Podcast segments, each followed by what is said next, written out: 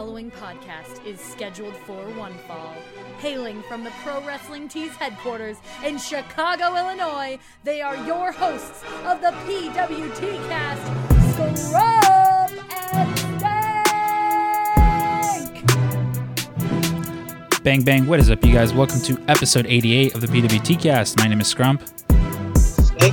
Stank, uh, happy Easter. I don't celebrate it, but it's Easter. Well, he is risen, and by he I mean uh, Shredder.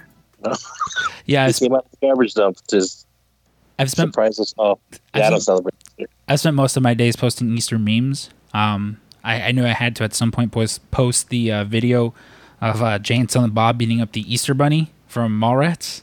That was uh, that was the one thing that I was like, all right, I got to do that. I was also unaware that ex- today exactly was Easter Sunday until, like I mentioned to you, I was trying to go to Target and uh, not open Yeah, unfortunately. Uh, but Dave, I'm I'm very excited about this week's particular episode. 88, it's a it's a big occasion. Um, Yeah. But before we get to anything, though, I actually I, I needed to give a shout out to uh, all the patrons of the show. Of course, uh, this is the PWT Cast, the official podcast of Pro Wrestling Tees, and. Uh, you know, aside from the monthly, monthly, the weekly episodes that you and I we drop every Monday, uh, wherever you get your podcast, um, we have a Patreon as well. You know, we have uh, Go Go Scrump and Stank, as well as Scrump and Stank's Family Video, and uh, you know, those are made possible to us by all the wonderful patrons over. And uh, so, of course, I want to give a shout out to uh, Clifford Fraser, Jesse Kohlenberg, Mark Villanueva, Joshua Davis, Ryan Mears, Neil Flanagan, our man Neil, uh, Shannon Howenick, Jonathan Mayer, Hot Topic Joe, Ryan Crossley, Taffy, Vivian Urbina, Anthony Torres, and uh, Dave. We have two new patrons this week.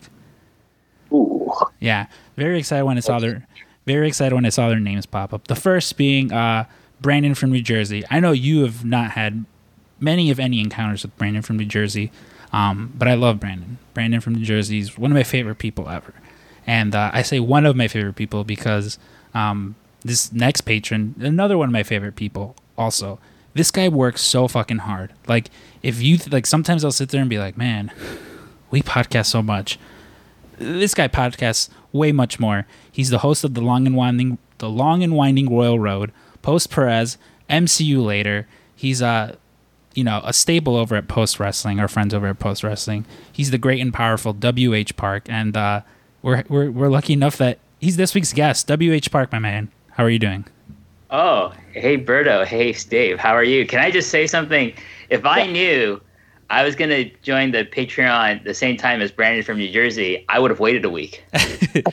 you guys literally both joined like at the like Brandon joined and then you joined right away and I was just like oh yeah fuck yeah like I, I was so happy because uh of course like anytime we get patrons we're we're so you know we love it but like you two guys specifically are are big are big supporters of us so I was very happy to see your guys' names pop up I think I've mentioned that motherfucker like three times this week on podcasts. That guy listen that guy has been all over the place as far as podcasts go he's podcasting with Ariel Helwani and I heard about that. Yeah, you guys all over the place. Uh, but WH, we were really happy. Like for a while, Dave and I would always just be like, "Hey, we should have WH back on. We should have Yeah. WH back on." And then finally, like last week, we were like, "All right, let's just stop talking about it and do it." Um, yeah, specifically because like uh, with as much like Marvel talk as we do weekly, I'm like, like I, I've mentioned it before. Yourself and uh, friend of the show, Waiting, the cowboy Waiting, Um, you guys do uh, uh, MCU later, which uh, you guys just go through. You guys started out going through WandaVision, and you guys are now going through the Falcon Winter Soldier. And one of my favorite things about that is like at the end of every podcast, you'll give like comic book recommendations, and like you have just such an encyclopedia like knowledge about all these things that like I, sometimes I sit there and I'm like, man, I gotta fucking read more comic books. It's called being a nerd. well, we'll see. Like I was very much like, um, like into all this shit when I was younger, but um, like I was talking about with my parents earlier. Like we, like we didn't grow up poor, but we were just kind of like lower middle class. So it was a lot of like, oh, you can go to the library and like check out books, but like the library that we went to didn't really have comic books or even like graphic novels. I'm sure maybe they had some, but like I sure sure couldn't find it. Like the closest thing I remember is they had a lot of um, Pokemon uh, manga, but I was just like, well, I don't want to read Pokemon. Like I want to watch Pokemon, so I didn't really ever check out any of that stuff. Um, But yeah, like now that I'm older, like I actually just the other day picked up, and it was like on your recommendation from a while back. It was like House of X. It was like the Okay, uh, the House House of X, Dawn of X, Powers of X, that kind of thing. yeah, It's yeah, a recent thing by Jonathan Hickman. yeah. Yeah, that shit's good, dude. Like, you know, like my my I my childhood was filled with comics because like I lived the you know the Korean immigrant uh, stereotype of having parents who owned a convenience store. So we had comics coming in like from the you know the distributor that supplied us with magazines and such, and they we got comic books. So my parents were just like, okay, you you're working at the store, so part of your pay is like you can take any comic you want. So I you know we got you know Marvel and DC. So I would build my collection via that, and then as I started getting actual money for working for my parents, I would go downtown or to various comic stores like that I would discover in around, you know, the the place where I lived, and just started buying like more independent titles and just getting into more kind of like the like the more mature titles like you know at the time like we we're talking the 80s so like this is when like frank miller is coming out with the, the dark knight returns and alan moore and dave gibbons are coming out with watchmen and alan moore had done swamp thing before so like and then you know from those kinds of titles you're exploring like first comics and and um you know who else is eclipse comics and all these independent publishers Fantagraphics love and rockets all that kind of stuff and i'm just like i've been lucky that i've also had like lots of jobs working for comic book retailers. Like i spent like close to like a decade working for a comic book store. So and like you know the, discount was like 50% basically cost. And it's like hell? I think i'm not going to take advantage of that? Of course i am. The thing is now i'm cluttered. My life is just cluttered with fucking comics that it's like you know, a lot of these I'm probably going to get rid of at some point, but I'm going to keep a lot of my trade paperbacks and and hardcovers because like I, I will reread those. And I like the idea of having those displayed on like a bookshelf and stuff. See, I've recently been big on getting like the hardcover editions. Like it happened with um I bought one of the like the Power Ranger books um it was just, it was a hardcover edition and I was just like, "All right, cool. Let me let me just buy that." And I don't know, there is just something like I I like the, the regular trade paperbacks as well, but there's just something about like having like the big hardcover cuz even like the the House of X that I I mentioned I got like I was randomly at like uh there's stores called Disc Replay here, which just sell used movies, but occasionally some of them will have like toys and and books and stuff. And I never look at the comic book collection because it's always just like shit. It's always just things nobody wants. Like I'll I'll sit there and I'm like, oh no, like it's just it's never anything good. But this one specific location that I went to had a House of X brand new sealed hardcover, and so I had to get it. And like, yeah, I don't know. It's just for me, there's something like I don't mind spending like the extra few bucks, you know, on, on getting like the hardcover.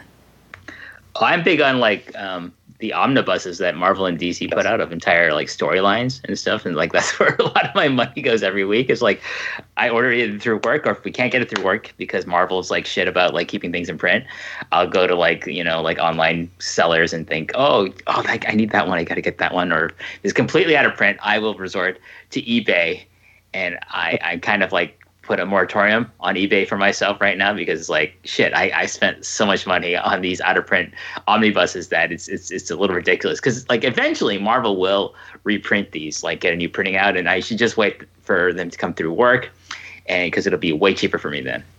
There's there was a specific uh it was like a Doctor Strange it was you might know the story. I I still have it. Like I haven't even opened it because it's still it's like an original packaging.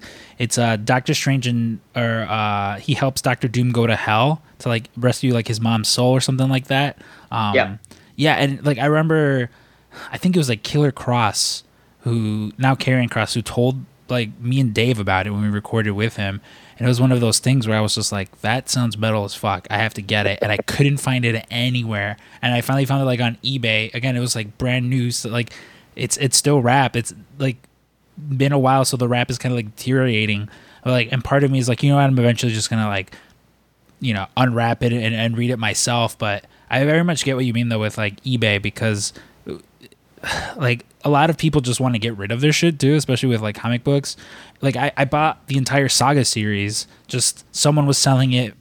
I got it dirt cheap. Like I this person didn't know like I think it was maybe like 40 bucks for like 9 books or something like that and I'm just like there's people selling like individual books for 10 12 bucks so I was just like oh fuck yeah. Like I I was con- I was almost convinced to like I was just gonna receive like a box of rocks and you know this person stole my money. But like Dave, I know you're you're much more of like a um like not like I know with video games and movies and stuff, you're not really like a physical media kind of guy, right? Yeah, I mean, I'll tell you when I was younger, I was much more into having copies of comic books. Like uh like one of my earliest memories of like when my uncle was still around was his best friend would come over and like in Chicago there was a store called Titan Comics and he would go there and just buy like a couple 25 cent, you know, copies of whatever out of a long box that they had in the back. Mm-hmm. And he would bring me like Dracula stories and some of them weren't very age appropriate, but they really like got me into it. And then eventually I would go to Titan Comics on my bike. I figured out where it was. And I remember just going in there and one, just being amazed that people could live like this. Like, wow, you could just like own a comic book store and sit here and play with PVC figures and stuff. And then like some of my oldest memories at a comic book shop is going all the way in the back and trying to sneak peeks at the heavy metal books that they had. you know, all the like all the naked chicks in there and stuff. But um, as I got older, one I, I didn't keep my comic books in very good shape because I read them and then I would like put them in a stack and stuff. I, I didn't really keep them in boxes or board them or anything. And then um, I think I really stopped reading like physical book like issues probably right around um, Knight's End, which was like when Batman got his back broken and stuff by Bane. And by then, like they you had to buy so many different issues for different stories that were in different lines that it just became kind of out of my interest level. But now, like, I love having an iPad and I love having like Comic Zeal or, you know, I, I know a lot of people do Comixology and you can just download them directly to your iPad and just sit there and read them. And I, I know it's not the same thing as reading like a trade paperback or, you know, like I'll like I get hardcovers of like Dark Knight Returns or V for Vendetta or Watchmen, things like that, like real seminal works of art. But it's very rare that I'll get an actual physical book. I've been doing that with the Ronin Ninja Turtle series, um, but I haven't been reading them like that. I've been reading them on my tablet. So, WH. Well, okay. Sorry, can I just say, Dave? You know, like I, I'm actually a big proponent of digital comics because, like, as you guys Mhm. know, I used to live in Japan, right? And I, Yep. I've recently come back to Canada, but like in Japan, there was like no way I was going to spend the money or Yeah. or waste of space in my small apartment of like collecting physical comic books. So like my solution was like, oh, I'm gonna go dig the digital route, and like I have like so many, so many, so much fucking comics on my fucking hard drives. I have like like I have a bunch of external hard drives, like primarily for for comics, but like also for films and and for my music collection as well. But it's like I have the equivalent of like 20 fucking terabytes in my house. I think. Oof.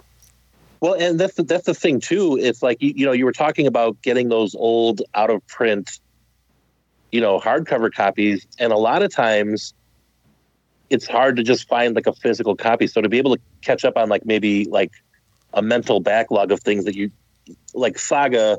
Uh, Berta was telling me about Saga, and he's like, "You should check it out. You'd love it." And then, like, I downloaded a bunch of them. I haven't read them yet, but um, you know, I would have, I would have have been able to go from store to store looking for issues. I just wouldn't have had the time, and I wouldn't have the inclination. You know. Can I just say, like, so I I have a plan when like shit get back to normal. Like, you know, first thing I'm gonna do, like one of the first things I'm gonna do is I'm gonna go visit my friend Joey Bay over in St. Louis, and and stay and, and Berto, you know, like you know about uh you know Joey Bay. He's he's this quiet one in our Mhm. chat group. But he, he's a huge wrestling fan, huge independent wrestling fan. So what, what what's going to happen is I'm going to go fly out to St. Louis. I'm going to hang out with him in St. Louis a bit, and then we're going to do a road trip to Chicago to see like some um, you know fr- freelance wrestling over in Chicago, and so maybe some AAW whatever with with you guys, and then I, I'm going to ask you guys to take me on a tour of all the good comic book stores in Chicago. dude i so it's i oh, first off of course. Yeah fuck yeah. Like i love i love when people from out of town come just because like it gives me like i was having this conversation we're uh, i was having it with uh, mike murray actually yesterday like uh in our, in our group chat where there's so much stuff to do like in the city that i i've never done just by virtue of like well it's always there you know? Like the opportunity to be a tourist and do touristy stuff is like it's something that i enjoy but like I'm like I just I haven't done it. Like I remember I felt bad the first time I went to Toronto, and Braden and Davey are like, "All right, what do you want to do? You want to you want to do this? You want to do that?" And I'm just like, "Yeah, sure." I'm like, I just just I just really want a bite to eat, you know. Like I'm very much like, "Hey, we can do touristy stuff. That's fine," but also like, ah, I'm cool just chilling, you know, like just normal everyday stuff. But th- there's like a decent selection of comic book stores here, like in the city. But it's one of those things that like I remember like from being younger is that there was there used to be a lot more comic book stores and arcades. Like there was a lot of them, especially like in the area that I grew up in. And again, it was like one of those things where like my mom was, you know, my mom wasn't gonna take me to like an arcade at like six, seven years old, um, just because like I don't know, it wasn't her thing. But there's also like a lot of comic book stores. Um, there's one specific one that like I used to always drive by, and it's no longer there. But I just always remember that like on the outside, it was there was like four wooden panels, and they were painted. One was the Magneto, uh, one was Wolverine, the other one was Hulk, and the last one was Spider Man.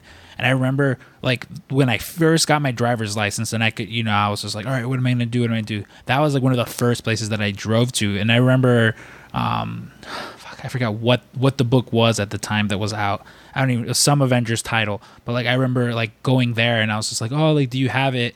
And you know, the guy kind of just checked, like, no, we don't have it. He's like, but I think this this shop over here might have it. All right, so I drive to this other one.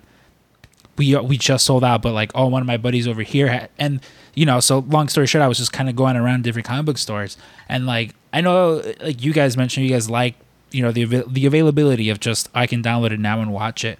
But like, I'm very much someone who I will, I would love to just go store to store and just look at the different things that they have because um, I don't know. You know, there's just to me, it's like something fun about it. Fun, something fun about the the chase because it's also there's um I mentioned Disc Replay's another place. It's called Half Price Books, which just that just you know used books and like I, I like going to their like different locations there and checking out the different comic stuff that they have as well because like there's some hidden gems sometimes you know and so I, I've again like I, I very much do enjoy like just going around and you know finding different things but yeah man when you make your way to chicago like i would gladly show you all these little like hidden gems All right. because All right. So so the plan is then okay. So comic book stores, as many as we can find in the city and maybe out in the suburbs. Uh, uh, independent wrestling, the good stuff. Hopefully, I don't want to see any of this meme bullshit. Sorry, all you meme wrestlers in Chicago. I don't want to see. You know what? I'll just go to the concession stand maybe or something. And then the good food. You know, I'm big food fans that like take me all the good food places. What's that place where they insult you as they serve you food? Take me there. uh, that's mo- that's just most restaurants in chicago Yeah, that's a restaurant. in Chicago.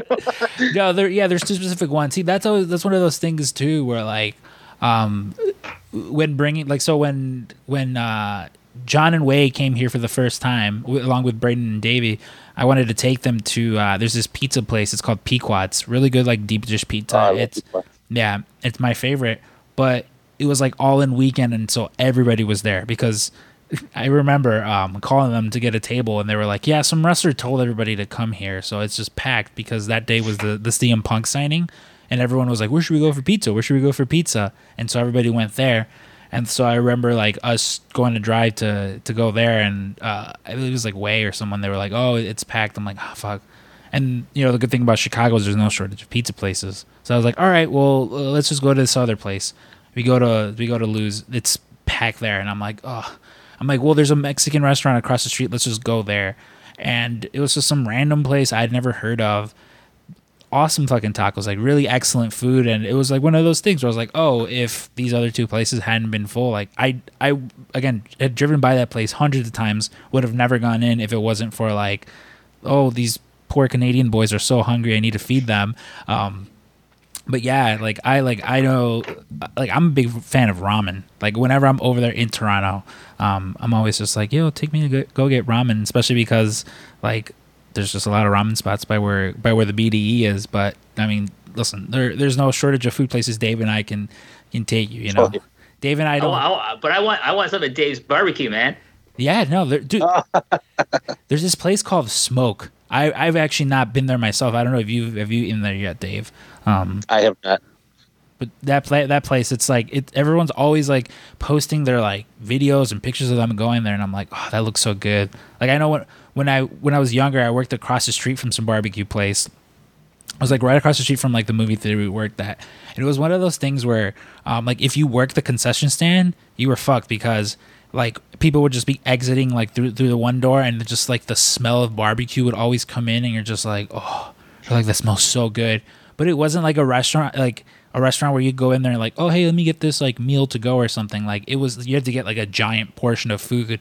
Um, so I never did. I, I ate there a few times, but never. It wasn't we're like, oh, I'm gonna go there on my lunch break. Does anyone want anything? Um, but yeah, no, definitely, definitely some food places we can we can take you there. Um, so normally at, at this point in the podcast, Dave and I, you know, we'll we'll sit here and we'll talk, uh, you know, some Falcon and Winter Soldier.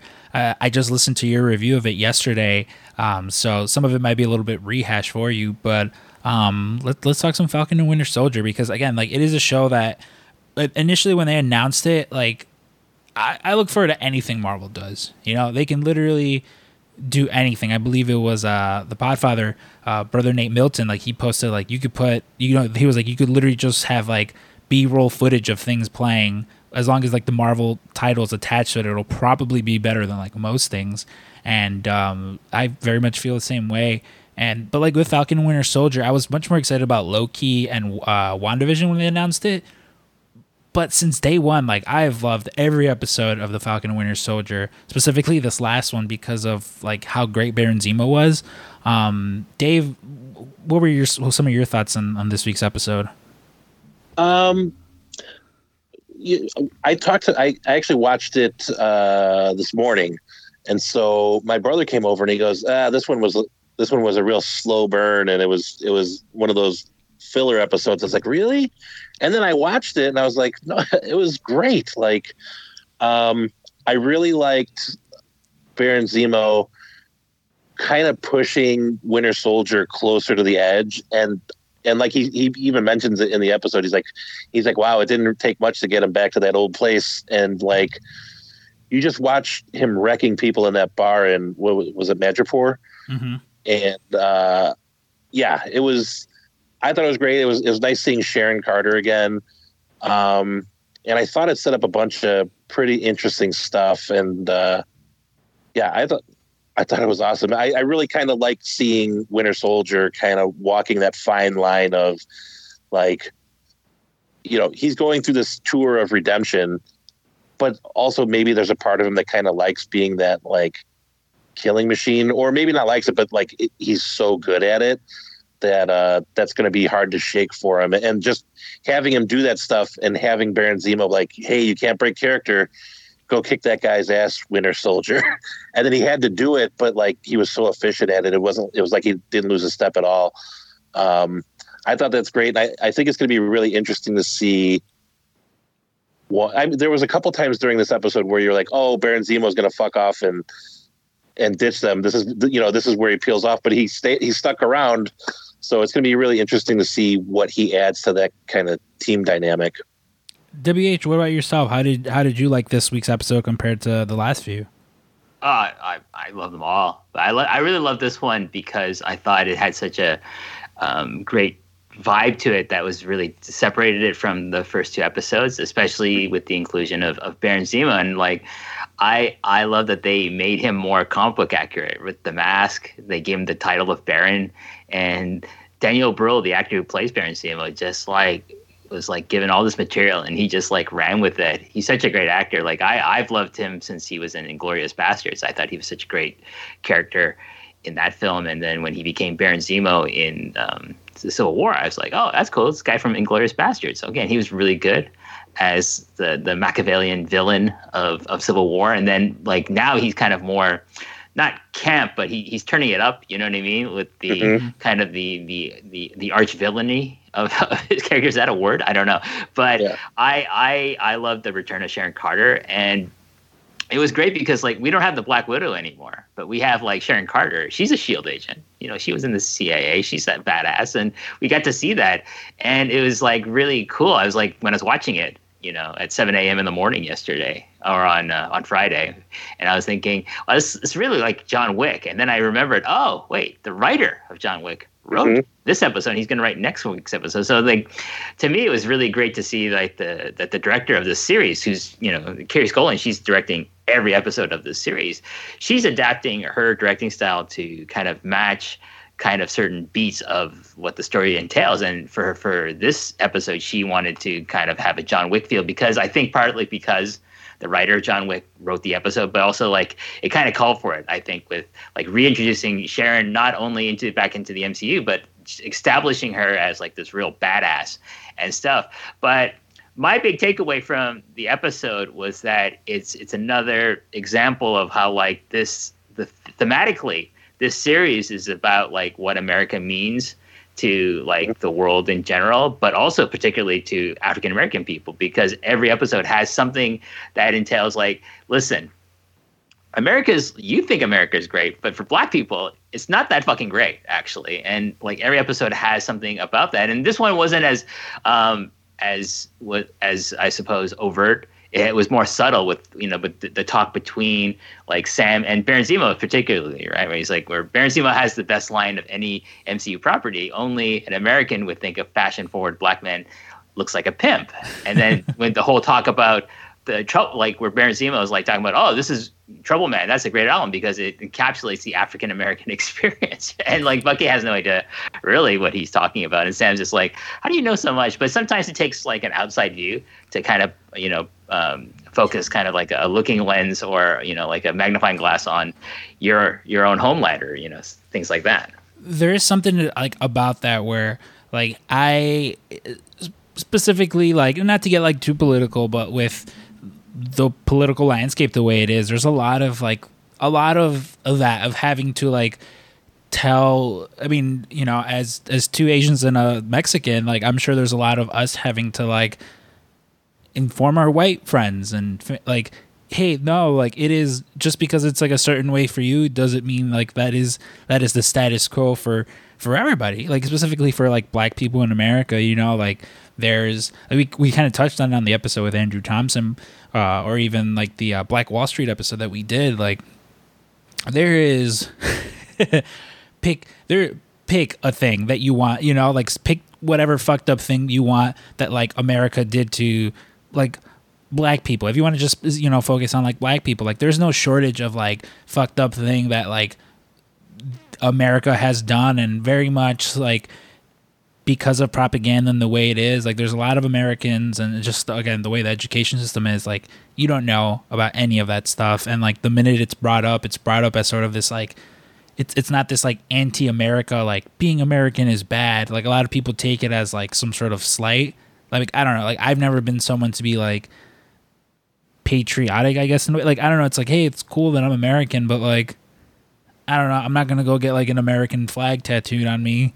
Um, but there's and there's people like that, and like hey, you know, if if you're listening and, and that is how you are, by all means, like that is your thing. You know, like everyone has their thing. Um, but like the way like these like Marvel shows kind of tackle these kind of things, like it always takes me back to um, like you mentioned that Baron Zemo has you know one of the best lines.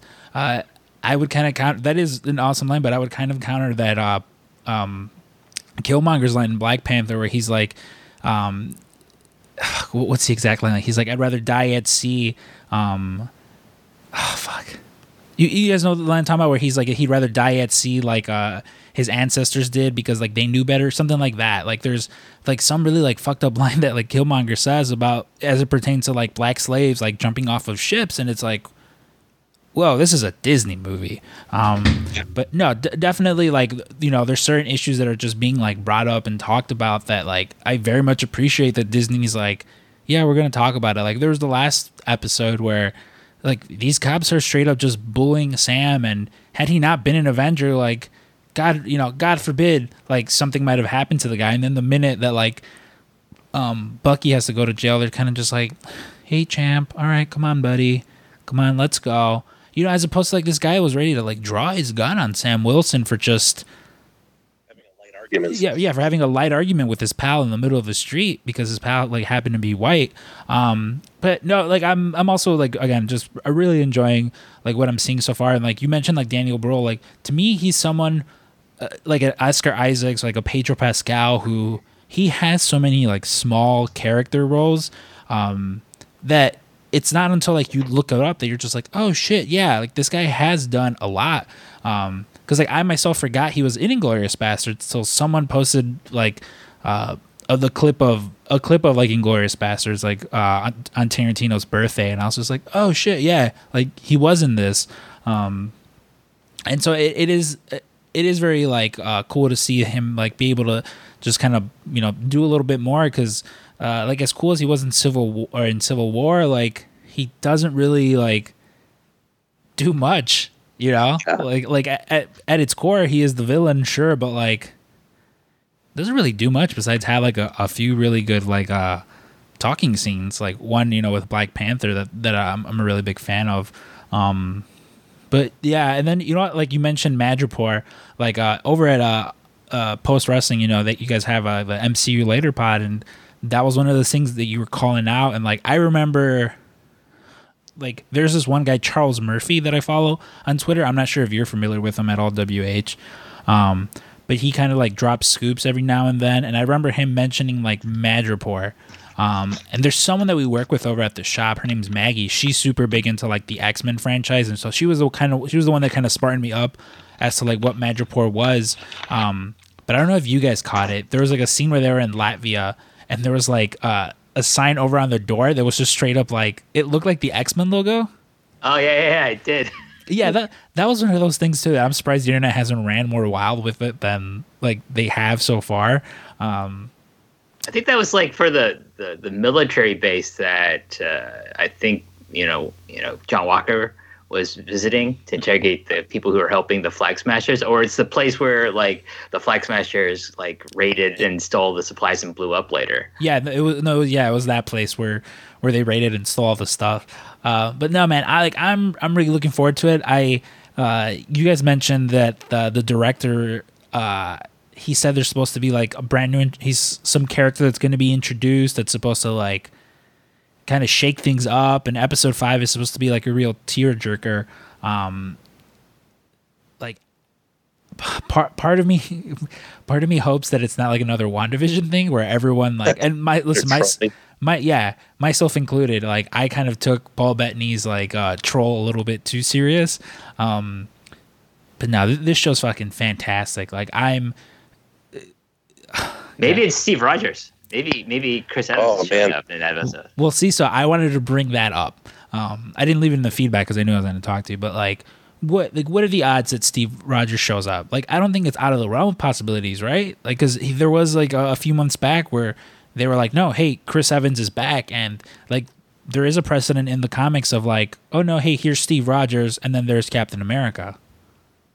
I think it's entirely possible because, like, I'm, I'm sure if they presented an idea where, like, he, you know, Chris Evans doesn't have to like go on a six month diet and like do CrossFit for fucking eight months, and he can just show up like looking like an old dude and not have to work out or anything like that. and he's and he's got like some great material to work with and a great scene with like Anthony Mackie and Sebastian Stan, whoever. Like he'd probably be game for that. You know what I mean? Like it's it's. A, I think he's very protective of the character Steve Rogers. Where I I Yeah. don't think it would be easy to get him back into the suit and come back for another movie starring him as Captain America. But I think if you say this is kind of like a, a continuation of the denouement you had in in Endgame with Sam and with, especially with with Bucky now, like. I'm sure Chris Evans, we read it and think this is fucking awesome. I'll do it. I don't have to. I don't have to like diet and, and work out for like six months. Oh fuck yeah, I'll definitely do it then. Well, sp- speaking of, you know, Steve Rogers as Captain America, the one thing I forgot to mention from my take on this is like, you know, when I first started going on forums on the internet, when, you know, several, several, many, many years ago, one of the things that struck me as weird was how uh, people from other countries view America. And like you know, when when you grow up and you know, there's the Star Spangled Banner and apple pie and you know Fourth of July and all that stuff, um, and you're constantly raised america's the greatest america's the best the land of the free the home of the brave and then when you hear other people from other nationalities say you guys are the worst. It really is like a jarring thing to your system. And so like I like that they're exploring that with this new Captain America. Like he goes there and they're in, they're interrogating the guy that was aiding the flag smashers and he's like I don't know what you're talking about and then he fucking sucker punches the guy in the gut and he goes you're going to tell me and the guy says you Americans have turned into such brutes.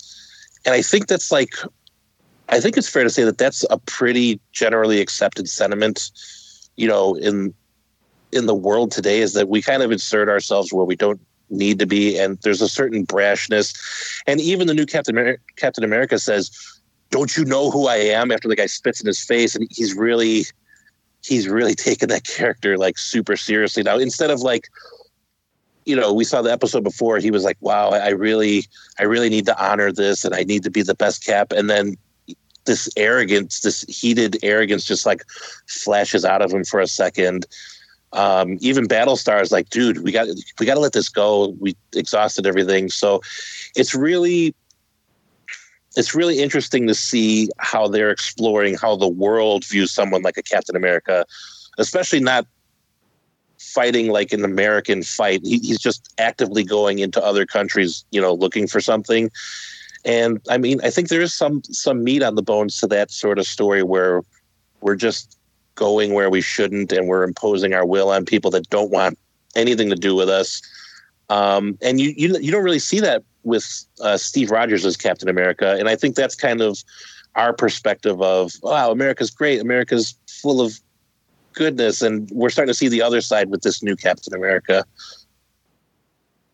Yeah, I mean, with with Steve Rogers, I think we we kind of thought saw elements of this, these themes you're talking about, Dave, with like Yeah. in Civil War and with Age of Ultron, where you know Steve doesn't want to have a, a blanket or like a shield around the world like like what Tony does, right? That's Tony's Yeah. thing. And then obviously like you know Tony's, I, I would imagine Berto that you're like, oh Tony was right though because Thanos came and fucked everyone and fucked everyone up in, in Infinity War. that wouldn't have happened if Tony had his way, but you know, I don't think it would have helped much. Like Thanos is coming regardless of whatever happened. But like like Steve's thing is that like he want he doesn't want to be the police of the world. He wants to be the kind of a guardian. Like he Right. like without being like imposing legally imposing America's will across the world. But like if they need if someone if some country needs help, he's willing to go there. Not as Right. not as a Captain America, but as like a hero, as like Steve Rogers, who just happens to be wearing the Captain America costume. Like for Yeah. me, like the character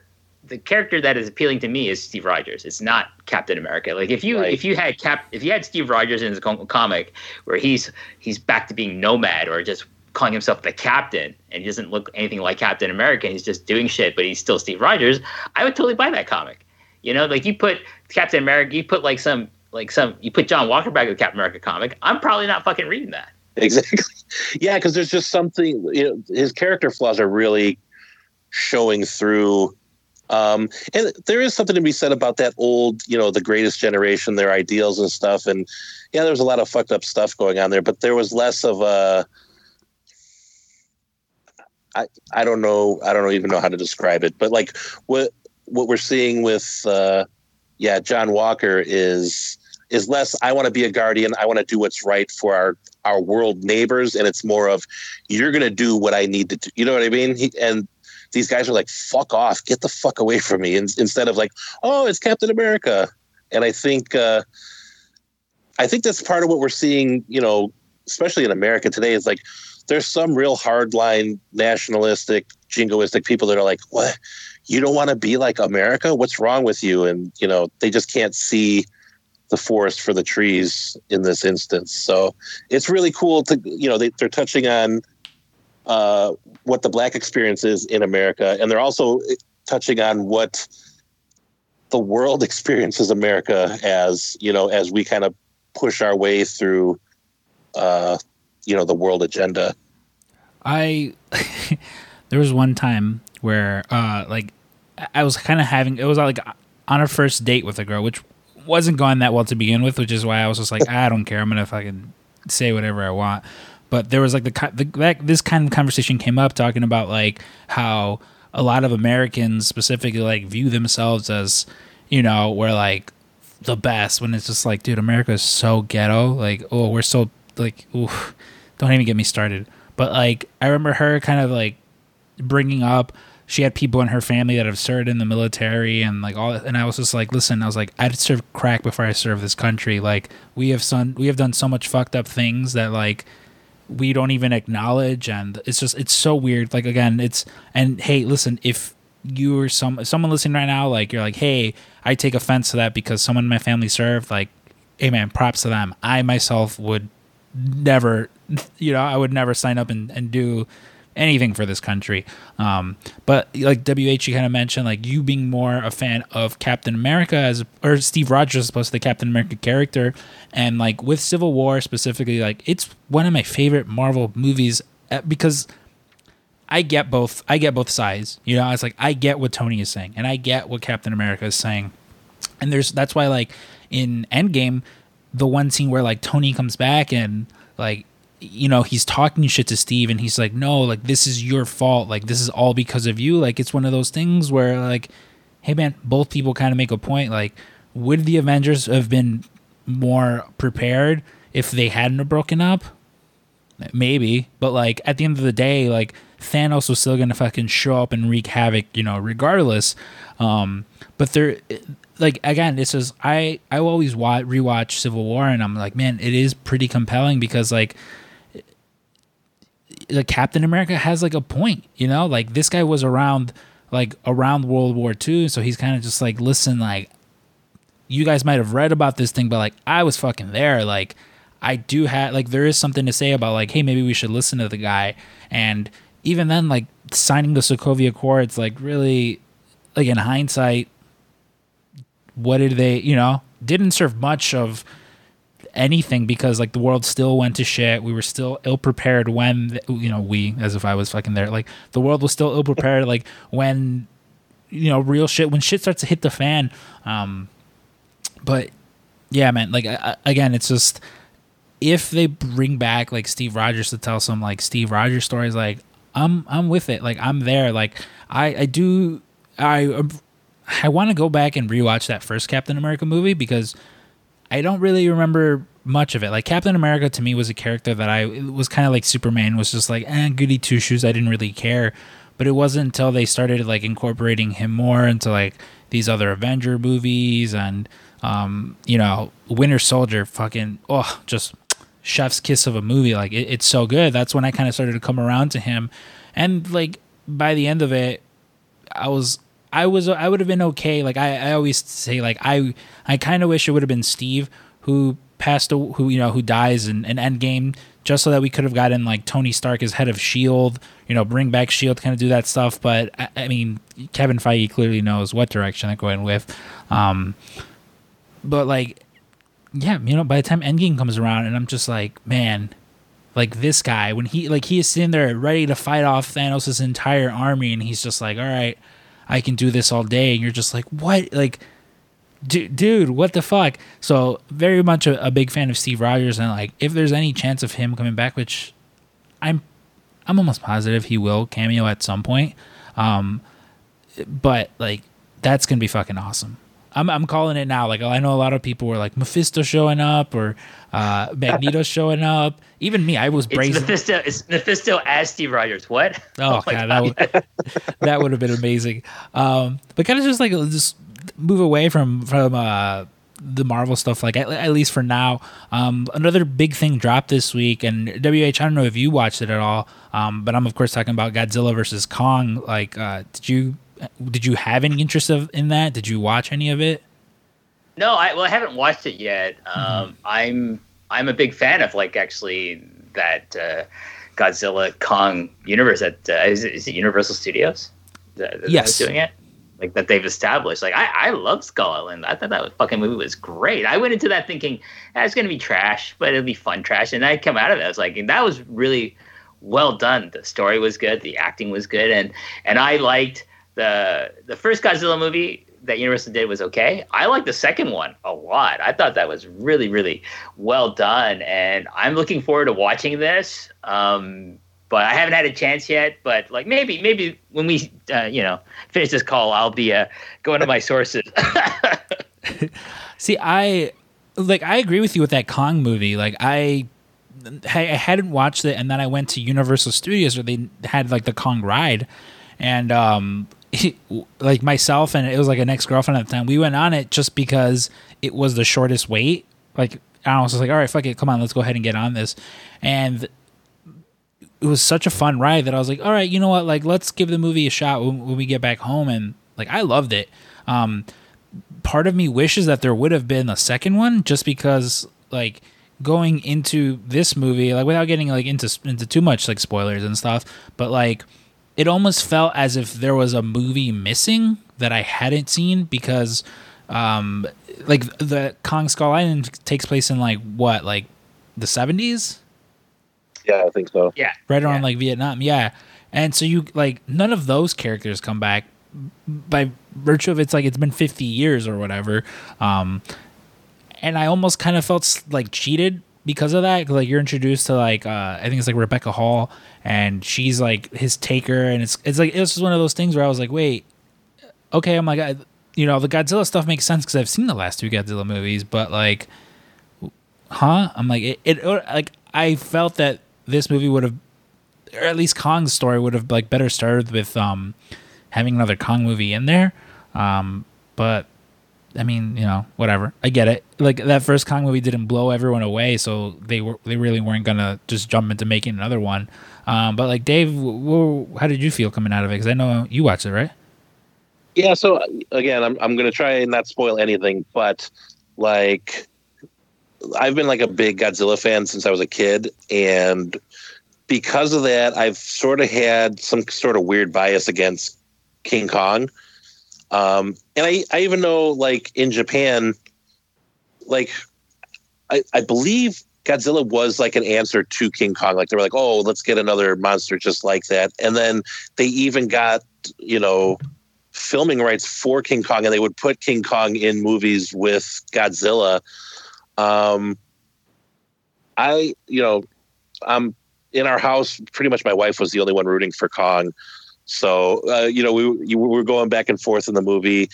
Um, I thought it was great. So, some of the some of the critique that people had was like, "Oh, it's it's mostly like monsters fighting and not much else." It's like, yes, that's exactly what people want from this movie. So, like, if you were looking for some some big kaiju battle, like it it really uh, it was really nice, and I was really worried too. And once once we started getting into some of the action, I was like, oh, everything's going to be fine. And it was like, it, it was a spectacle in all the best ways. There was some silliness and actually I could have done with like a lot less of the human stuff in there, but, um, yeah, it definitely delivers. And like you get, you get a little bit of something like if you're a Kong fan, if you're a Godzilla fan, you know, you won't feel slighted at all. So, um it, very highly recommended and i i kind of wish i saw it in theaters instead of on hbo max because it's definitely one of those movies where uh you should see it on a gigantic screen so See- but it's it's definitely good I definitely enjoyed the uh, the podcaster uh, uh, mini story going on. Like, there's a uh, Brian Tyree uh, Hill, I believe, um, is his name. He's playing a podcaster, and I was just like, oh hell yeah, oh yeah you know. I was like, finally, someone to represent me on uh, on the screen. Um, but I, I, was, pretty bummed out. Like, um, ha- have either of you two seen uh, Hunt for the Wilderpeople? No. Taika Waititi's i've film? seen parts of it i've seen parts of it yeah So the boy, he the the boy, his name's uh, Julian Dennison. He's also uh, he's a little boy in Deadpool 2. Like yeah he like he is a, hu- I can say hundred percent. He is the funniest person in that whole cast, and the whole cast of of of God's of Kong versus Godzilla. He's the funniest person, and they kind of just like that the same kid? Because i didn't think that was him. Yeah, not the same kid, and he kind of just did nothing. Like he was like, "Oh, I'm the annoying Kiwi friend," like that was his role, and I'm just like, "What are you, huh?" Like I, I yeah, so i i thought they i thought they cast someone that looked like him. Like they were like oh like i was like that's a low rent version of that kid. I didn't realize that was the actual same kid. Yeah, yeah, it was him. Like, I mean, he's like a little older now, but no, Yeah. like he was in that, and that was that was one of those gripes that I had where I was just like, what, like, what are you doing? Like this guy, like, and I get it. Like, you don't go to a fucking Godzilla versus Kong film to see like uh, the subplot of like, yo, how funny is this little, you know, this little fat kid? Um, Yeah. but yeah, no, I don't. Let's see, like I, you you guys might shun me because I know you guys said you're Godzilla fans. Aside from the the last two Godzilla movies that came out, the only other one, the only other Godzilla film I'd ever seen was uh, the Matthew Broderick one. Oh, It was like, Oh yeah, like I, I like that as a monster movie, not as a Godzilla movie, Mm-hmm. yeah. because there's fun things about it. Like, it's the guy directed Independence Day, Roland Emmerich, right? So Yeah. I, I like it for its spectacle, and I like the cast in it. But do I think that's a god? No, it's it's it's like a fucking, it's like a radioactive fucking Jurassic Park that with like you Yeah. know, pregnant fucking you know Velociraptor giving birth to mini Velociraptors that fight people in Madison Square Garden. I mean, I can enjoy it on that level, but do I think that's a Godzilla movie? Uh, hell no. Well, I, I even think Roland Emmerich has he's done interviews since where he's like he's like, yeah, I don't care about Godzilla. this was the movie I wanted to make, and I whatever. So like you could tell he wasn't very ingrained in like the the mythos of Godzilla. But yeah, I mean, f- from what I know, I, I believe in Japan they just call him Zilla because they he's just a bitch to like the whole Godzilla line. like they no, said, they- his name in Japanese put- is Gojiro, right? no, I think he's talking specifically about uh, Roland Emmerich's Godzilla. yeah, Oh, they call that one just Zilla? I don't know. They call it no, Zilla, no, yeah. no one fucking talks about it, Dave. No one fucking talks about Well, it in Japan. Well, yeah, they, they said they call him Zilla because they took the god out of Godzilla, and then like he shows up. Uh, I can't remember which movie, but like he- he gets like punked out in like five minutes. He gets completely destroyed. So like, oh, I think it's like one of the Toho ones where they yeah, like, it, it, I don't wanna say Godzilla or something like that. something like that. Yeah, but like he's not very well received. the American version. You know, it, it's funny kind of bringing up like versions of characters that are like ill, that are not received well because there's there's some Batman stuff that I like I kind of want to get into because I know you guys are you know Batman fans as well. But there's uh the new advent the new animated adventures of Batman or something like that. Um, there's this one specific episode where it's like the whole the whole plot of the the episode is there's like two or three kids telling their version of the Batman mythos. And one is it's again just different versions of Batman. You know, like one is just like uh, Batman sixty six, other one's like the Dark Knight, and um, at one point, like they're all, the kids are all just telling you know their versions of the story. And at one point in the episode, they're like, "Oh no!" They're like, "What?" They're like, "There's the sh- there's the shoemaker's kid," and they walk by like a, a a shoe store, and this this one kid, and he's just like, "Hey guys," they're like, "Hey Joe, how are you doing?" You know, and he's like, "I think Batman would be dressed fabulous with like, you know, like clearly making fun of Joel Schumacher's Batman, and like I know like Braden and David they recently like reviewed those movies. Again, like my Batman to me, I think is just like the Nolan Batman by virtue of like I I grew up and like I, I saw those other ones and it was just like oh okay that like that was fun. But like when Batman when they took him a little bit more serious, I was like right at that age where I was just like oh fuck yeah like Christian Bale and everyone has you know their their their preferences, but like to me I'm like yeah Christian Bale to me is like my Batman. Like, what about you guys? Like, I know Dave. I'm I'm, I'm pretty sure I know your answer, but like WH, who who's your who's your go to Batman? Kevin Conroy, Oh shit, yeah, I forget. I always forget about him. uh, the the voice of the the Batman the animated series from like the '90s. I think that's the best incarnation on screen of Batman ever. As far as movie Batmans go, you might be surprised. I think Ben Affleck's fucking great as Batman. See, I I don't I don't get the I also don't get the Ben Affleck hate. Like I I love Ben Affleck as Batman. Like I like it bums me out. Like I understand that he was just like I can't play this role anymore. Like it's killing me, like physically, mentally. Um but like I yeah, I'm sorry Dave. Like I also love like Ben Affleck's Batman and Can I tell you my problem with the Affleck Batman? the Boston Sure. accent. Yeah, no, no, no, it's not that. Fucking Gotham. he he one he cuts a very imposing silhouette as like very Frank Miller esque, which is great. I love the costume, other than like the shape of the cowl opening. Um, he's a very handsome Bruce Wayne, but like when you think of Batman, or at least when I think of Batman, I always think world's greatest detective, right? And you know they they he's constantly looking like a dummy in every movie. Like uh, Gal Gadot goes in and steals shit from you know Wayne Enterprises right under his nose, or he's looking at Superman and Wonder Woman shows up. He goes, "I thought she was with you," or Ezra Miller goes, "What's your superpower?" And he goes, "I'm rich," and it's just like all this stuff that like he's walking around with Aquaman and Aquaman's just calling him Bruce right in front of everyone. It's just like all this stuff like that Batman just wouldn't do. Um, the other thing is he's too he's too big for the suit, and and I'll I'll share my reasoning like this. Like Batman Begins with Christian Bale, that suit was too bulky, and that was because Christian Bale was built like you would imagine Batman in spandex to look like, but then you also put on all that urethane over him, and he's just puffy. He looks like a pillow man.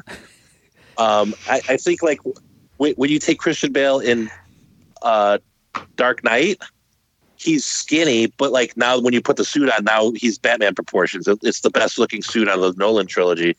So like he's too big, he's too dumb, and then clearly like you could see he was just not into it. So um, on paper he was a great choice, but in practice, not very great. Okay, can I just say something about Christian Bale's Batman that I, I, like aspects of it. Don't get me wrong, but like I look back at those movies and I, and his voice, Christian Bale's voice, voice. Batman is fucking terrible. you know, it's fu- it's fucking terrible. Like they they should have done the you know the Ben Affleck route of like having a voice modulator or something. Yes. The other thing is like you talk about being the world's greatest detective. I still don't understand how the fuck he found the Joker using the ballistics bullshit thing in uh, you know, in the fucking yeah. Dark Knight, you know, like what the fuck? I saw it's like this movie makes no sense in, in terms of that. Like Christopher Nolan just said, you know what, he's gonna shoot a bunch of Gatling guns into the wall, and one of them's gonna reveal where the fucking Joker is. It's like yeah, it doesn't make, make any sense. sense. Anyway, yeah. I understand where you're coming from, Dave. I really do. But there are things about Affleck's Batman's, his portrayal, particularly as Bruce Wayne, that I really enjoyed, and I like a lot of the aesthetics of um, how he's presented as like yeah. this brutal fighter. Like I think has a I think the the warehouse scene is one of the best Batman fight scenes of all time. I will agree to that. Yeah. And the car, the Batmobile chase, and he kills those guys. Okay, I know that's not my Batman either, but still, I I I think that's a great scene as well. But it's Zack Snyder. Like I don't yeah. I don't expect like accuracy or like the understanding of what these characters are supposed to be like from Zack Snyder. He obviously doesn't know. I just look at these things as like, yeah, it's a, it's Zack Snyder film, which I can enjoy on its yeah. own level. You know, which, like, uh, well, I, I, I say, like last night we actually had this very discussion at my dinner table. One, like my wife's like, well, who do you think the best Batman is? And I, I said, the voice of Batman in every incarnation in my brain is Kevin Conroy like when I think of Batman, I think of no other voice. Um, and like that's Christian Bale's voice was the dumbest. Like he's like, it's it's not what I say, but what I do that defines me. It's just like horrible. Like I don't know what that is. he sounds like he has a cold. That's what it yeah. like. But I will say, out of all the Batmans, and you know, to answer your earlier question, my favorite Batman is uh, Michael Keaton. Uh, and so, like, huh? No, no, no, go ahead. No, and he got the voice correctly. Like, all, all you got to do is drop your voice. Like, you, if you can't be Kevin Conroy, all you got to do is just drop your voice a little bit. Like, you don't have to put weird gravel in there. You don't have to do half a Godfather impersonation. Um, and for some reason, everyone has a problem with it. But like, as far as like the way the suit looked, the car. You know, they got some stuff wrong in, his portrayal, but like to me, like the most striking Batman movie character would be the '89 Batman. Yeah, I mean, I, I like the Michael Keaton version, but like I go back and watch the Tim Burton movies, and like they, I can't stand them anymore. Like as a kid, I love them, but I, I go back as an adult, and I think I hate Tim Burton films, and like yeah. this is a Tim Burton film, and this is it's actually not Batman. I think Ben Affleck and Zack Snyder have a better grasp of what Batman is like more than Tim Burton does. That's not to say anything bad about Mike Keaton's performance. I think he's great in that role. Yeah. I think he's a very capable Bruce Wayne, but I think he's much better Batman, which is weird for me because I tend to think you have to be the you have to be a great version of the alter ego exactly in order yeah. to play the superhero. So Well, and definitely return returns went right off the rails. Like Batman '89 was great, and then they were like, "Yeah, yeah, keep doing more Tim Burton stuff," and then it just got ridiculous. Like in Batman Well, well, it, he playing out his psychosexual fantasies with the penguin in, in that film, so it's really weird Yes. to watch. WH, there was something specifically that you said that kind of like. So I don't know about you guys. Like, I'm fucking tired of people giving like Zack Snyder shit online because it's like the guy. li- Listen, like the guy makes his movies in his own distinct style, and like people like seem to just like forget that. Like people like.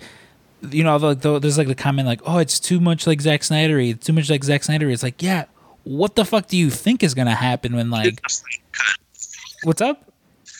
is the Snyder cut. Like, yeah, what, what does everyone expect? Yeah, like it's you know, like listen, the man loves fucking uh screen flares. He loves slow mo. He loves Leonard Cohen. Like And he loves Frank Miller very clearly. yeah, but it's like like listen, like I I enjoy 300. Like I, I saw 300 a few times. You guys know how much I fucking I love that Watchmen movie, and like I watched like the extended fucking Snyder cut version of fucking that.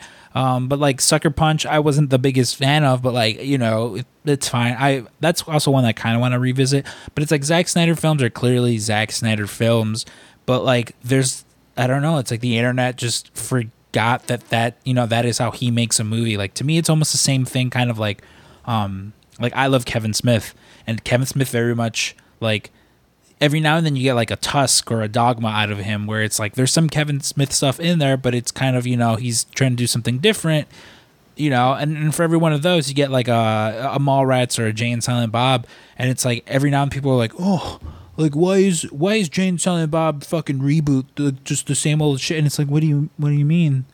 Like this is how he makes a movie, like you know, and it's I I again I very much feel the same way with um with Zack Snyder, where it's it's like he just gets this like unnecessary like like people are just going into his films kind of just like already ready to complain. Like I saw, I don't know if you guys saw the trailer for that um what is it like Land of the Dead, Army of the Dead, wh- whatever new zombie one that he's doing, and people were like giving that one guff already, and it's like movie hasn't even come out yet. Like I think it looks fucking, you know, I think it looks pretty cool. You know, like I, I love some Dave Batista in it. Um, but yeah, it was just you mentioned that WH, and I'm like, yeah, like it's that was one of the most annoying things when like reading every like everyone's like kind of opinions on the Snyder cut because there was some like valid like oh you know I could have used done without this done without that but like for every one of those it was like um well it was too much. Th- like very Zack Snyder esque things that's like well th- those are al- those things are always going to be in this movie. Like so you know like I don't know what to tell you. Um Can I can I just say a, a way to make yourself feel better about people who make those kinds of comments is you can 100% guarantee that they're sitting alone on a Saturday night eating like fucking Cheetos and just on the internet and have no social life. I'm not gonna say they don't have a girlfriend or anything like that or boyfriend or nothing like that. I'm just saying they have no social life at all. Yeah. Zero, except for their fucking friends on fucking 4chan. And they can go fuck themselves. Yeah, because listen, real fucking people with lives sit at home on a Saturday night, Saturday night and watch the fucking three hour cut of the Watchmen movie because that's what fucking cool guys do. But the reason, so the reason I even brought up Batman is because uh, I saw an article earlier in the week that uh, was talking about how, because you know they canceled a New Gods movie over at DC that uh, Ava Duvernay- DuVernay was working on. Um, and so apparently they were like, well, what's up with this new Batman movie? And apparently it's going to be set on a whole separate planet. It's on Earth 2, basically. Two, Yeah. Yeah. and so at, at this point, I'm kind of just like, okay, like DC clearly has no idea what's going on with their film it. You know, like they they try to like every few months, like no no no, it's cool. We, we got to figure it out. Um, but with that, they haven't known what to do with like adapting their comic book characters onto the screen, whether it's television or films, in a consistent manner since like fucking 1989. They they don't know. And the you know the sad thing is about this is that you know like unlike Marvel, who has the excuse that they went bankrupt, so they had to sell all the rights to their films to stay afloat.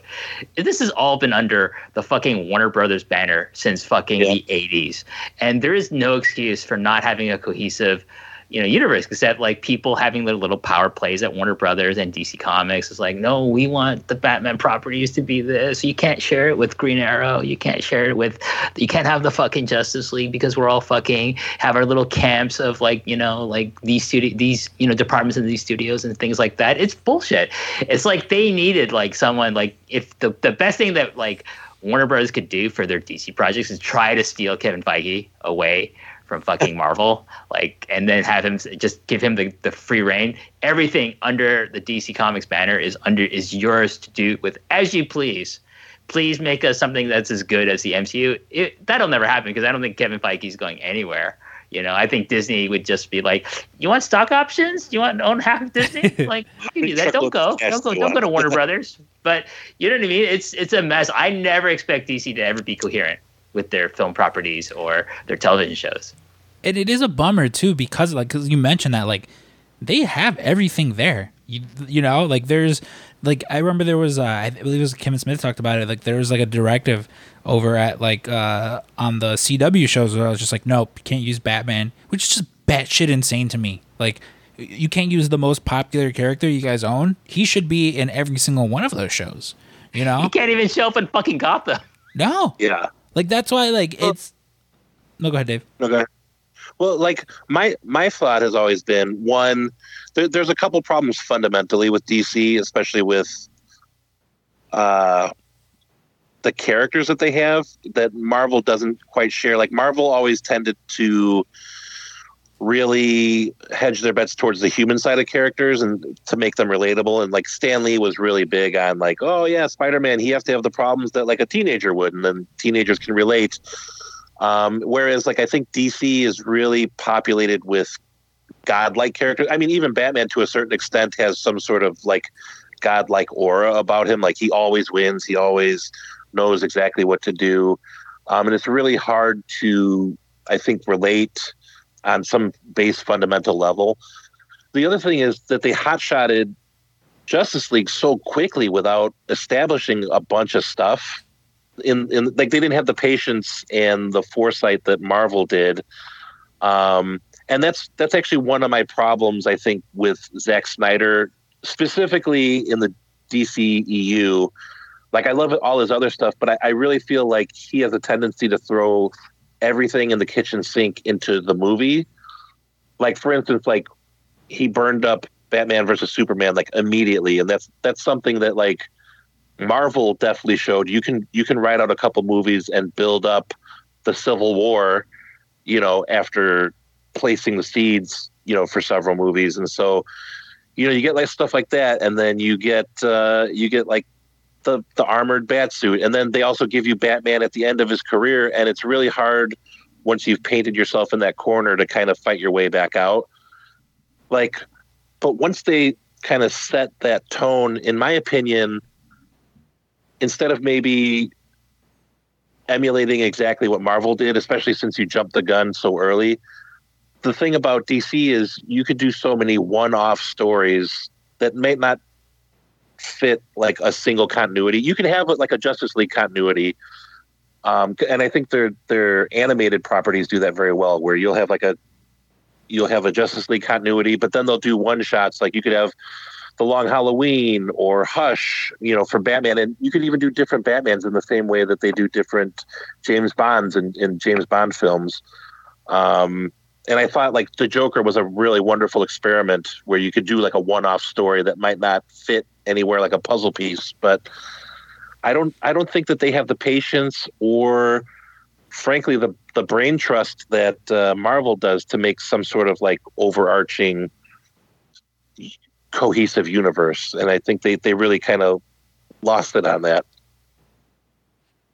No, I I definitely get what you mean. Like it's again like t- to me from f- post Avengers one, they should have been like, all right, we're fucking we're building everything, and I get it. Like they approached Christopher Nolan and like from for all intents and purposes, we're like, here's a blank check. You write what you want. He was just like, I have no interest. I'm gonna fucking I'm gonna I'm gonna go make Interstellar or something.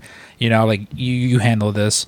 Um, but like even then, like there should have been something, and like like like with Batman specifically, like I've always been a big proponent of we don't need as many Batman movies as we get. Like especially now that they're like in bed with HBO, it's like give me an, give me a mini series. Give me like because especially with Batman, he has such a giant rogues gallery that like use that, you know, like you can give me 10 you know 8 to 10 episodes of a batman show that eventually leads into a movie and that'll be fine because there's so much more that you can tell with batman that like it almost seems it almost seems like a waste to like all right well we're really only going to get 3 to 4 films so we're going to burn through these characters and i don't know kind of just half-ass and like the the nolan trilogy i guess is almost like the most complete again, you know, and even then it's like he really only used what Ra's al Ghul, Talia al Ghul, Joker, Two Face, and Bane, and even then it's like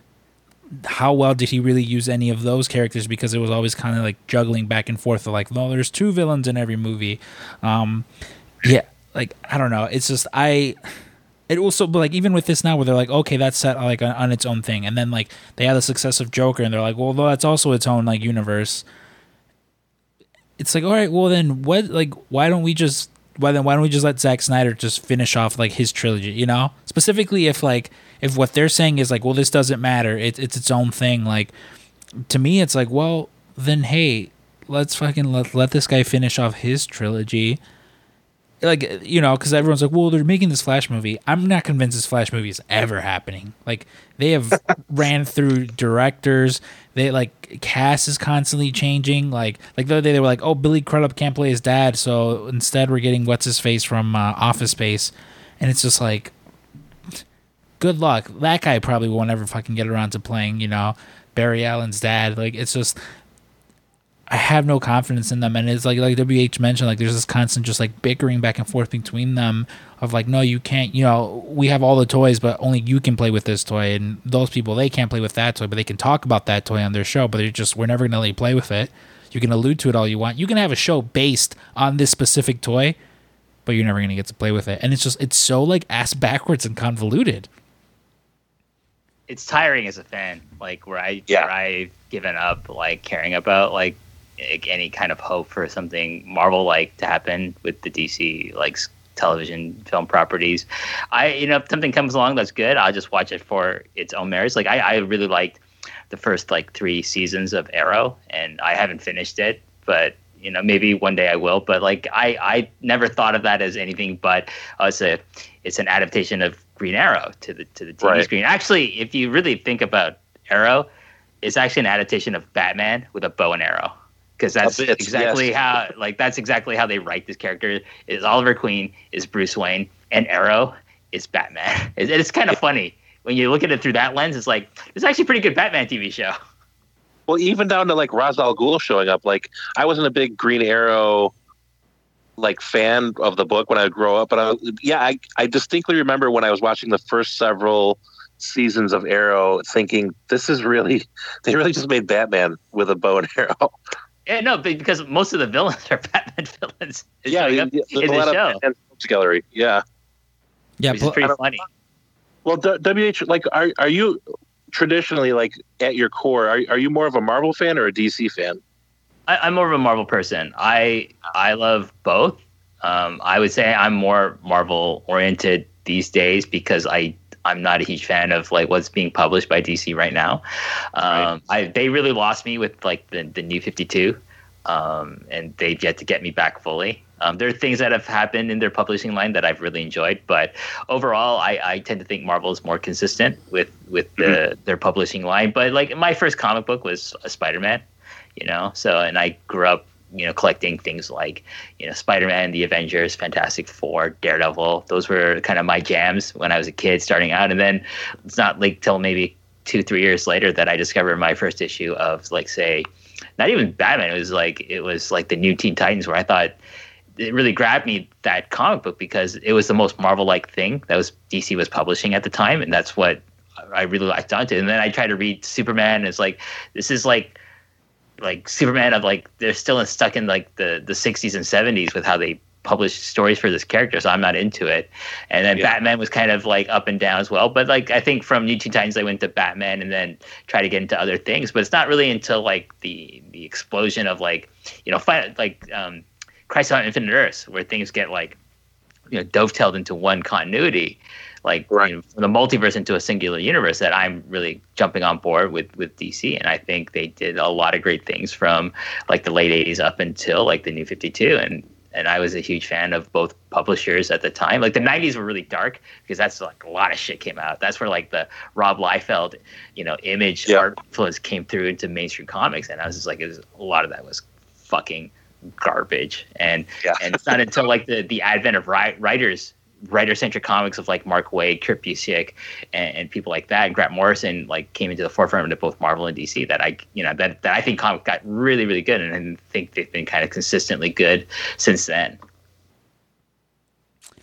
Yeah, I like myself. Like I'm, I'm much more of a Marvel guy, and like it, it, it bums me out because it's like I, I know a lot of like diehard DC fans, and it's one of those things where I'm like, oh, that's gotta suck to see your team losing constantly, just taking L's, and like anytime it even seems like, you know, oh, they're about to like, you know, but oh no, never mind, they fum- they fumbled it, and just now it's all in the shitter again. Like I I hope on it like that at some point we do get um because like I, and I think because of like I don't want to say the failure, but because of the failure of like um these DC movies. Like Marvel is at, at at the position where they're just like, hey, uh, everyone's all fucking cool with it. We're doing Guardians of the Galaxy, and they're just like, all right, go ahead, do it. Because like really at this point, Marvel can't really like fail. Like I, um, like I admittedly had no, I Black Widow was just not a character I was like a big fan of.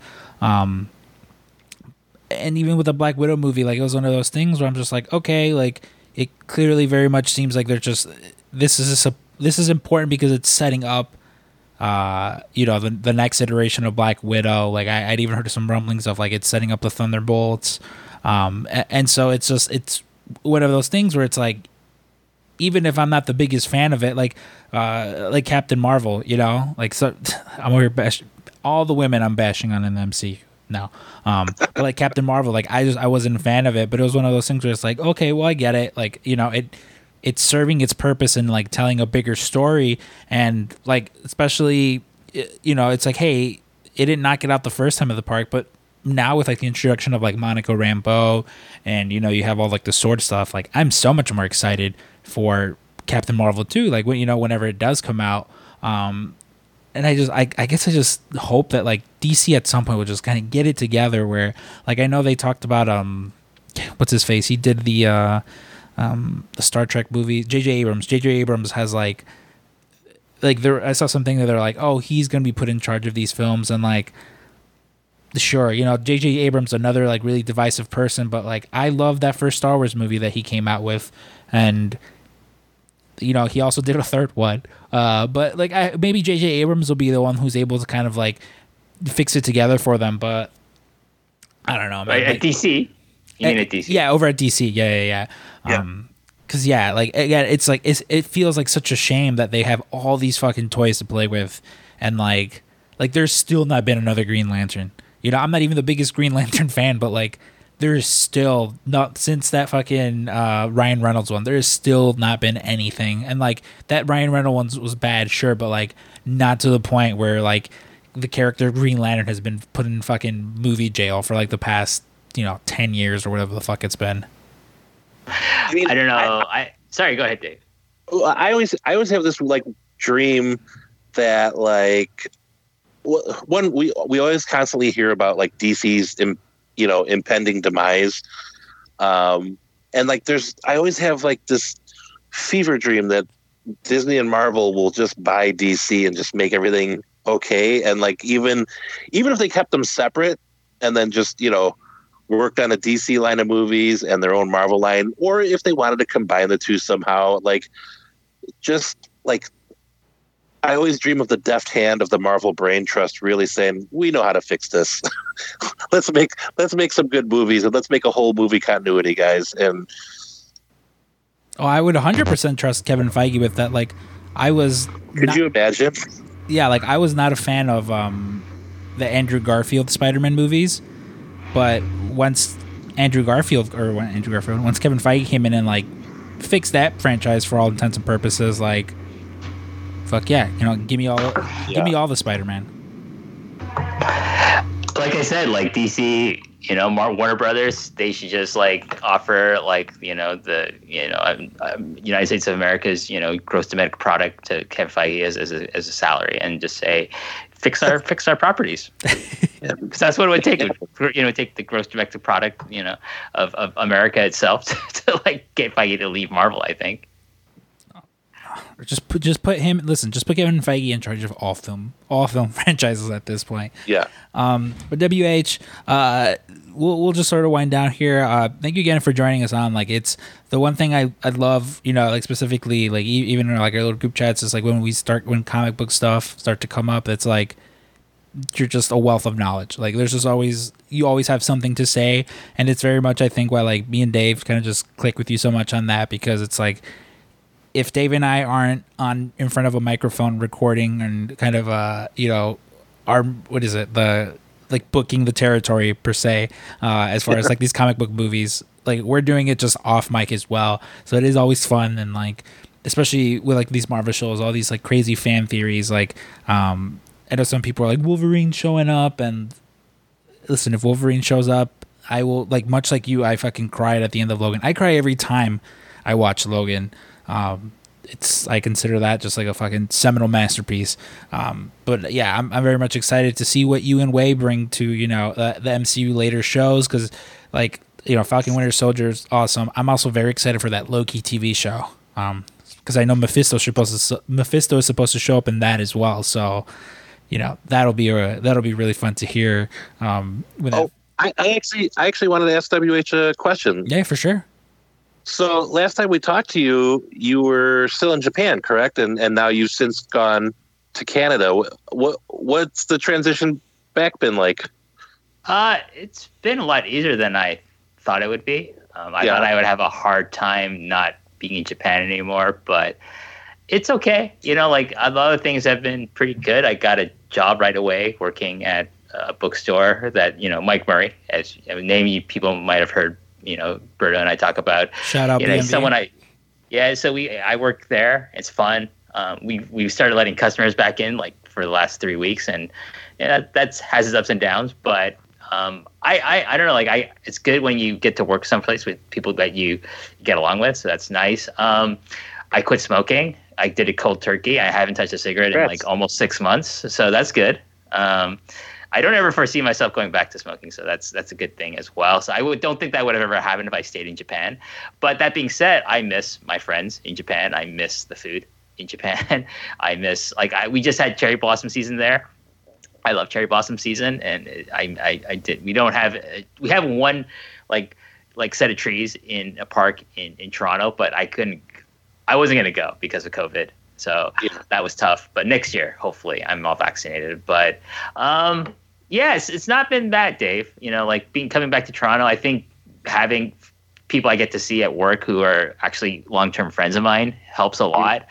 Um, being with my family is is okay as well. Like I love my family, but you know, I, I kind of miss my independence. Like I'm just Yeah. waiting for like the situation where I'm making enough money where I can get my own place and stuff like that. So just waiting that out. Like it's not going to happen during COVID right now, but we'll see what happens with that. But overall, I'm I'm I'm okay being back in Canada, being back in Toronto because it was always my plan to come back anyways. But uh, you know, I will go back to Japan for for visits and enjoy whenever I do go back there. That's good. And congrats on quitting smoking too. I know that's hard. My wife's tried several times and just goes right back to it. You know what? even like quarantine really helped. Quarantine, just being in quarantine, because for me, like it was more of a psychological addiction, where Yeah. like I I don't have any psychological triggers being at home in my family house of Yeah. smoke, wanting to smoke. So like being here for two weeks straight because I had a quarantine coming back from Japan, like I had no cravings, and then after that two weeks, I was just like, yeah, I kind of want one, but I don't at the same time because I made so much progress. I think if your wife just finds a space that she has no psychological triggers, then she she might have a good chance of like quitting if she hasn't already. Well, I, I think for her, she, you know, she was taking I can't remember what it was, but um, no no actual like physical cravings for cigarettes, the thing she missed most was taking cigarette breaks and the habitual motion of bringing a cigarette, you know, to her mouth. Like there was some sort of like physical habit that like she she missed the ritual get of it, I guess. And so that's really what like every time she'll she'll have quit for like several weeks and then she's like smoking. I was like, "What are you doing?" She's like, "I just I just kind of missed doing this action." So I don't know. No, I get it. I didn't, but I like you know, like I totally understand. Like if I was at in a Japanese bar drinking with some friends, I would totally want to have a cigarette. You know it just feels mean? natural. Yeah, it does. So like for me, it's like I have none of that here because most of my friends, like pretty much every one of my friends, doesn't smoke anymore. So it's yeah. been easy to transition to quitting. Well, that's good. Congratulations. See, I today when I went to my parents' house, we were having we were eating, like uh, like they offered me soda, and like I I've gone like aside from ginger ale or uh, like Sprite or, or Sierra Mist if Sprite isn't available, like those are pretty much like the only ones I drink because like I got bad with like soda. Like I I've mentioned it before. Like there was a, like two years, like two three years of my life where I was just like, oh, I just I don't think I want to drink soda, and so I just didn't drink soda. Like there was a group of friends who like just there, you know, I was like, oh, just water and juices, things like that, and then I will just always like on and off. I'd be like, no, I'm, I'm not gonna, I'm not gonna drink it anymore. And then conversely, there'd be months where I'm just like binging it, you know, where I'd be like at the grocery store and I'm like, oh, you know, might as they're three for twelve. Might as well get fucking, you know, all of 72 cans of soda because they're on sale. Like just not cognizing that like you shouldn't be drinking that much soda to begin with. Um, but again, like I've I've kind of just like I've weaned off of it, and like whenever like I'm over there, they're always like, "Oh, here, you want some soda? You want?" Speci- specifically, there's this Mexican soda called Jarritos. That's uh, it's like that's that's one of those things where it's like one, it's really good, but two, it's one of those childhood things where it's like we didn't really have a lot of soda around the house by virtue of my dad's diabetic, but when we did, it was that fucking soda. So when you know, and like now they have it because I don't know, my dad just better self control, and um, oh, it's like whenever that's around, just like oh, like if you go to like a Mexican restaurant, they typically have it, and it's one of those things too where I'm just like, oh. And the worst, and the worst, the worst with us is that like down the block from us, they they made a 7-Eleven like literally right next door to the shop, and so like they always, you know, like I'll go in there to buy like a ginger ale, and if like I ran out over here, and it's always like, oh hey yeah, you can pay you know a dollar seventy five for that ginger ale or you can get this fucking giant tub of Coca Cola for fucking 65 cents or whatever it is, you know? And part of me is always just like, oh, yeah, I should get that giant tub of Coca Cola that's only 65 cents, you know? And so, granted, giving up, you know, soda is, uh, is not as uh, extreme as, as, as giving up uh, cigarettes, but I myself am also proud of UWH because um, I don't smoke either. I do get I do get contact high though whenever I do go visit Canada and uh, visit the BDE because uh, Braden really loves to to smoke up. Yeah, no, I I got I get the same feeling whenever I visit those two gentlemen. So the, the, the last time and I, I, I told her we we'll wrap up. Don't worry about. It. Um, I believe I told I know I've told the story, Dave. It was like that when I the first time I went to go visit them.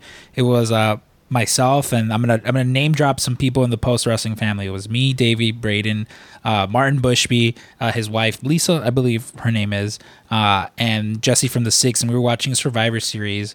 And I didn't plan on staying for the show, but uh, Jesse made guac and brought some chips, and I was like, ah, you know what, I'll stay. So stay, watch the show. The show finishes, and I'm like, all right, I'm like, I gotta get, I gotta start driving because it's like eight hours, and I need some sleep before I get back to work. So I'm leaving. I'm filling up my gas, and I'm just like, I, I look across the street from me, and there's a pizza pizza, and I'm like, man, that sounds so good right now. And I'm like, I was like, let me just let me get a pizza because it's still like two hours till you get like to the border. So I'm like, might as well get some food in me. And I destroy that pizza and I'm just like, man, I was like, why am I so tired? Like my eyes are so heavy, and I didn't realize I got fucking contact high because they were like hotboxing essentially in like Braden's room. So I'm just like, and I'm like crossing the board, or like I get to the board, and I'm like, oh no, I'm high. I'm like, can this guy tell that I'm high? And uh, like the you know the person at the border is like, oh, are you bringing back anything? Are you bringing anything back with you across the border? And I'm like, uh, I've got some leftover poutine I'm like, I'm sorry. I was like, I can throw it away because I was like, so as if this guy was gonna like give me, you know, stop me and not let me cross the border because I had like poutine with me. Um, but he let me pass, and I threw away the poutine because I couldn't heat it up, and you know, it, just, it wasn't good after a while. Um, but WH, thank you again for for coming on. Where can people, Yeah. you know, find your stuff, find you? Um, you know, because listen, WH is an excellent Twitter follow, if, if I have to say. I'm not saying that because you're my friend and because you're here. You're very much if if you're into Japanese wrestling, this guy's always, you know, a pretty good suggestion of what you should and and should steer away from. Uh, well, you can find me on Twitter at WHPark9, the number nine. You can find pretty much all my podcasting stuff over at postwrestling.com. Uh, the long and winding Royal Road, my look back at 1990s era All Japan Pro Wrestling, which is the greatest era of Japanese of pro wrestling of any country in the world, uh, in, in the history of professional wrestling. You can find my monthly takes on what's happening in the current state of Japanese wrestling on Post Puroresu with uh, John Pollock, and and we're doing it now. I'm starting to do a second episode every month of that with a rotating guest host. So we're gonna have two episodes this this month in April, um, as well. MCU later, like the show I did with Wei Ting, where we talk about the, all the stuff, all the Marvel stuff on the Disney streaming gimmick. So yeah, and maybe some other projects are coming up in the future with some with some other people. Things are being hammered out as as they say. So yeah, but thank you guys for having me on. I I enjoyed talking with you guys, um, and I look forward to being on episode um, 1008 in the future. Hey, listen, I don't know if you know this about Dave and I, but we have uh, our own family video store, and uh, we gather at that family video store and record movie reviews. And I know you're a big movie guy yourself, so uh, we'll definitely have to have you over there as well to, to talk some movies because, again, like as much as uh, we can talk our heads off about comics and shit, we can definitely do the same uh, with movies. Uh, but thank you again, WH. Uh, that's been this week's episode of the PWT Cast. For the PWT Cast, I've been Scrump. And it's a stink. WH. Oh, uh, this is WH Park. MCU later. And this is uh, WH's uh, best friend, Kenny Omega. Kenny Omega here, friend of the show. We've run out of things to say here at the PWT cast, and so I must bid you adieu. Goodbye and good night. Bang, bang.